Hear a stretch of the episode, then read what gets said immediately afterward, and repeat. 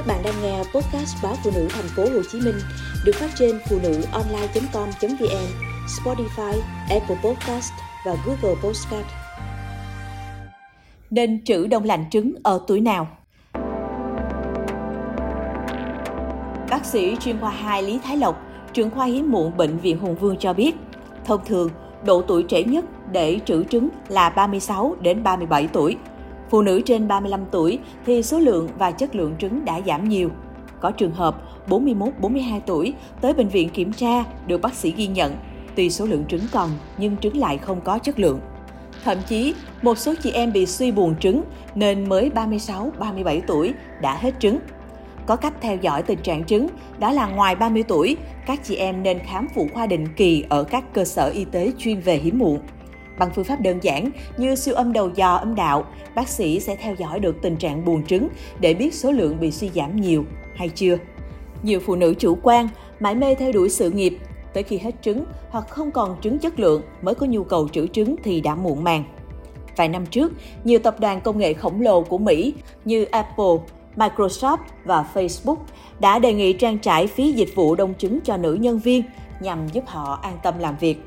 Thành phố Urayasu tại Nhật Bản cũng tuyên bố trợ giá chi phí đông lạnh trứng từ năm 2016 nhằm tăng tỷ lệ sinh trước tình trạng dân số già đi nhanh chóng. Ở Hàn Quốc, ngày càng có nhiều phụ nữ lựa chọn phương pháp này khi chi phí nhà và giáo dục tăng cao ngất ngưỡng. Lim Eun Jong, một công chức 34 tuổi, cho biết cô chưa sẵn sàng lập gia đình do e ngại vấn đề tài chính và vì cô cũng chỉ mới bắt đầu hò hẹn vài tháng trước. Tuy nhiên, do lo lắng đồng hồ sinh học của bản thân liên quan đến khả năng sinh sản sẽ giảm theo thời gian, cô đã quyết định đông lạnh trứng của mình.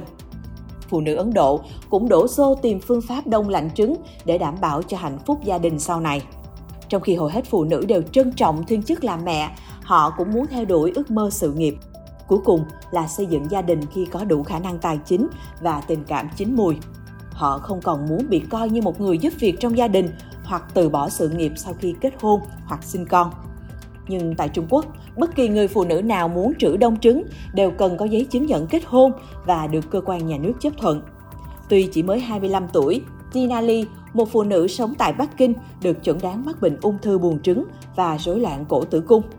Vì còn độc thân và không muốn lao vào các mối quan hệ chóng vánh, cô chọn bay đến California, Mỹ để trữ đông trứng.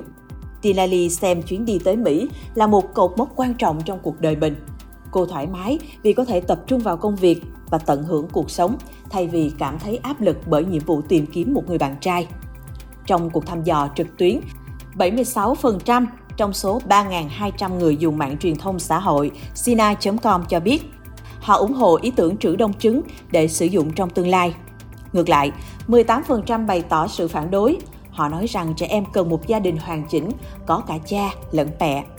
2 phần 3 số người được hỏi cho rằng việc cấm phụ nữ độc thân trữ trứng là không hợp lý vì vi phạm quyền được sinh con. Nhưng phần còn lại nói rằng họ ủng hộ quy định này vì lo sợ những vấn đề xã hội đi kèm. Phụ nữ Trung Quốc có xu hướng kết hôn muộn trong những thập kỷ gần đây. Phụ nữ độc thân Trung Quốc thường bị cha mẹ ép kết hôn trước độ tuổi nhất định, chẳng hạn như 30. Nếu không, họ sẽ trở thành hàng ế và hứng chịu lời dèm pha rằng quá già để thụ thai. Từ đó, các công ty cung cấp dịch vụ du lịch đông trứng đang phát triển mạnh tại Trung Quốc. Có những dịch vụ cung cấp tour du lịch California kéo dài khoảng 7 ngày, bao gồm các buổi hẹn riêng tại trung tâm y tế. Tour trọn gói có giá ít nhất là 150.000 nhân dân tệ, khoảng 511 triệu đồng tiền Việt Nam.